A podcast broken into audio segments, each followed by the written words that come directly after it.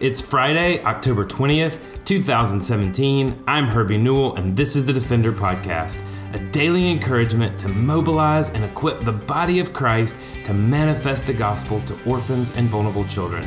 This daily podcast is a ministry of Lifeline Children's Services, and I'm coming to you from Birmingham, Alabama. Well, I am joined once again by our Florida State Director, David Willy Wooten, and uh, he loves his nickname. So every time I call him David Willy Wooten, he has to he has to smile just a bit, and that's just a story all in itself of how David got that nickname. Uh, but just uh, what a what a great friend he is, and just have had a great day with him, and love when get to spend any time with David, and uh, just a personable, uh, friendly man who loves the Lord and has a pastor's heart, and just shepherds our team so well in Florida. And I know the ladies who are spread apart against apart in Florida who don't have any community because they're not in the same office. They're they're each working remote. They feel a community because of how you shepherd them in Florida and and you're equipping them to do the ministry there in Florida. So talk a little bit before we even talk about Florida and what you do on a day-to-day basis and what you get to see happening through Lifeline Florida. Talk about how you got engaged with Lifeline and really just a little bit about your story about how you got engaged with adoption in general. Yeah, so my background is 24 years as a pastor and then in 2008, as the economy began to tank, uh, our church was pretty top heavy on staff, and the senior pastor came and said we needed to downsize. And so I resigned from the staff, but stayed as a member of the church, but resigned from the staff. And uh, my wife had helped to start a Christian adoption agency in Central Florida. And so they asked me to come on and begin working with them and then she moved over to help start a crisis pregnancy center in Orlando, and I kind of took over operations for that adoption agency. And during that time, I had the opportunity to work on some joint projects with Lifeline. We always kind of looked at Lifeline as uh, the gold star, the gold standard for if we ever had a question at that agency about how do we do this or what would you know what should we do here, we would call the office at Lifeline, and you guys would walk us through and counsel things. And so uh, we did some joint projects on conferences and some things in Colombia together and uh, got to know you, got to know some of the leadership of Lifeline, very impressed with the integrity of the leadership and the ministry. And then the door opened up for us to come on staff with Lifeline. And so, five years ago, my wife and I joined the team at Lifeline. We moved to Georgia, where I could be the state director for Georgia. And my wife was the office manager and a birth mother counselor there uh, in Georgia, and then two years ago uh, we moved to Florida, and now I am the state director there in Florida. And I remember one of the the first time we met was in Phoenix, Arizona, at a Together for Adoption That's conference, right. and we probably talked there for about forty five minutes. That's right. And you know, we had talked on the phone and traded emails, but we had never met in person. And I remember just your warmth, and we had a conversation there, and it was just a great conversation and uh, just have enjoyed partnering. I, the first time I met Pepper, your wife, was in Washington D.C. at another conference, and uh, just always enjoyed getting to know you guys. And so when when you've called for the first time and said, you know what, we're open to leaving Florida, and we're open to whatever God has for us next, and God's timing was just so good that we were in great need in Georgia, and Yeah, you were we- able to we fit were- that. I was really at a crossroads because I was trying to pray, God, do you want me to go back in the pastorate, serve on church staff?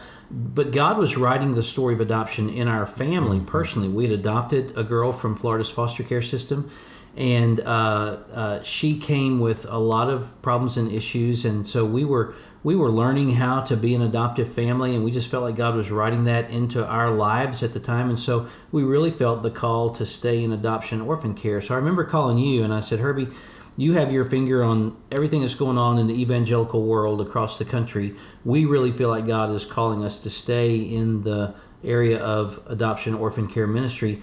Can you put me in touch with somebody to talk to to to continue my career in orphan care? And you said, I think that you and Pepper should come to Birmingham and talk to us. And so we came up and we had a, at least a day, maybe two days of interviews you guys brought in the uh, domestic adoption team, and we heard what Lifeline was doing in ministering to birth mothers and caring for them and bringing the gospel to them. And then you brought in the international team, and we began to see that the sun never sets on the ministry of Lifeline, that all around the world, you guys were providing forever families for orphans from from all different countries, and then you brought in the unadopted team, and we began to hear what you're doing in the area of orphan care. So by the end of that day, Pepper and I are looking at each other, and and we're both thinking, Lord, if there's any way you could let us be a part of this ministry, we would be so honored.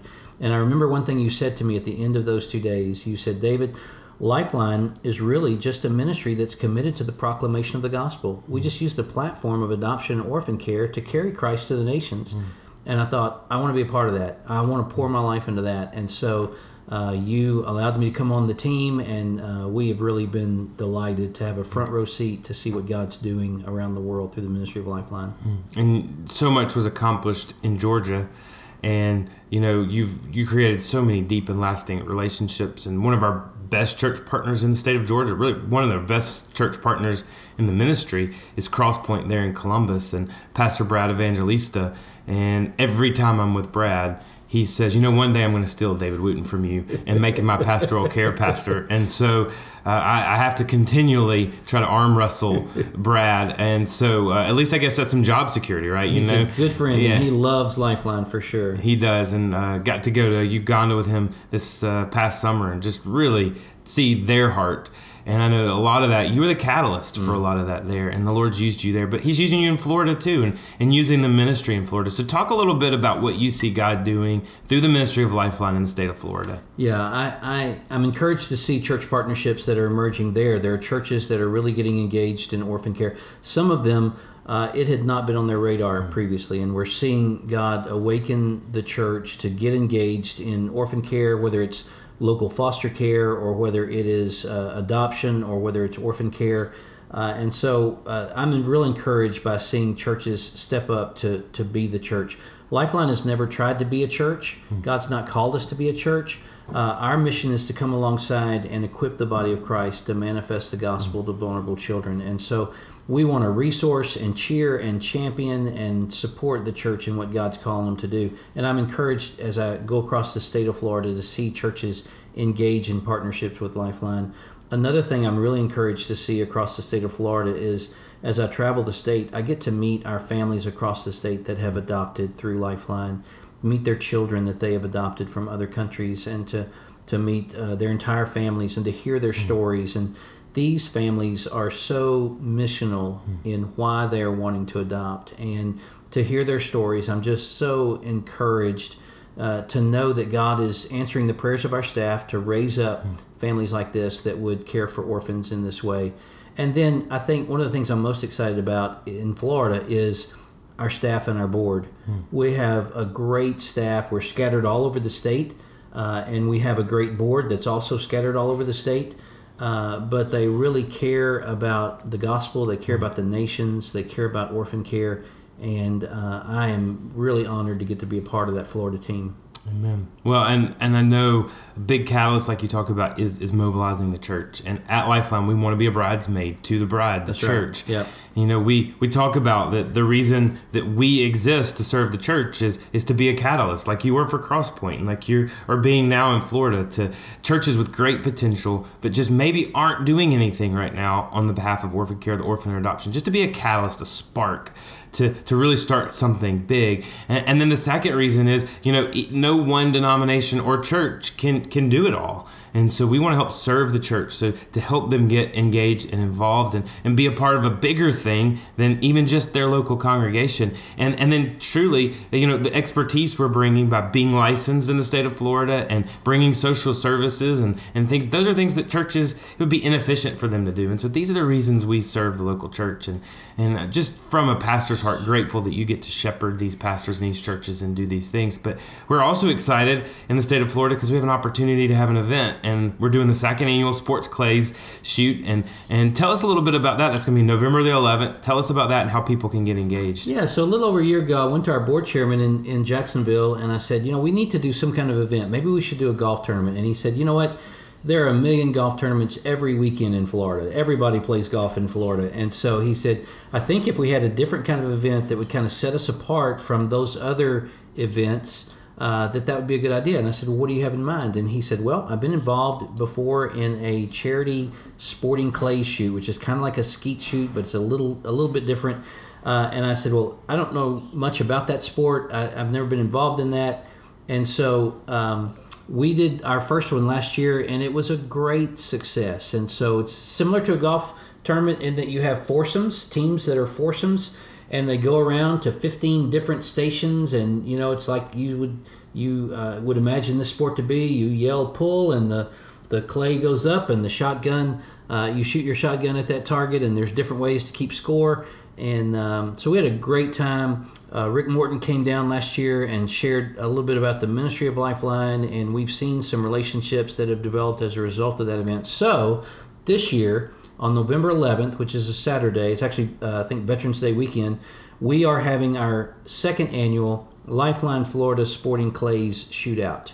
And it is going to be at the oldest sporting clay targets venue in the country, mm. uh, which is in Jacksonville, Florida, at the Jacksonville Sporting Clay Targets.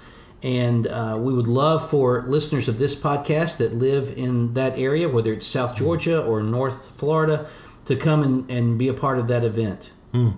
And, and that's certainly uh, also Orphan Sunday weekend. And so, what a great time to uh, you know, do right. something on behalf of the orphan on Orphan Sunday weekend on that Saturday before Orphan Sunday. Yeah, that's right. And so maybe if pastors are, are listening to this podcast, they hear how personable you are, what a great speaker you are, and they want you to come preach at their church on Orphan Sunday, November 12th.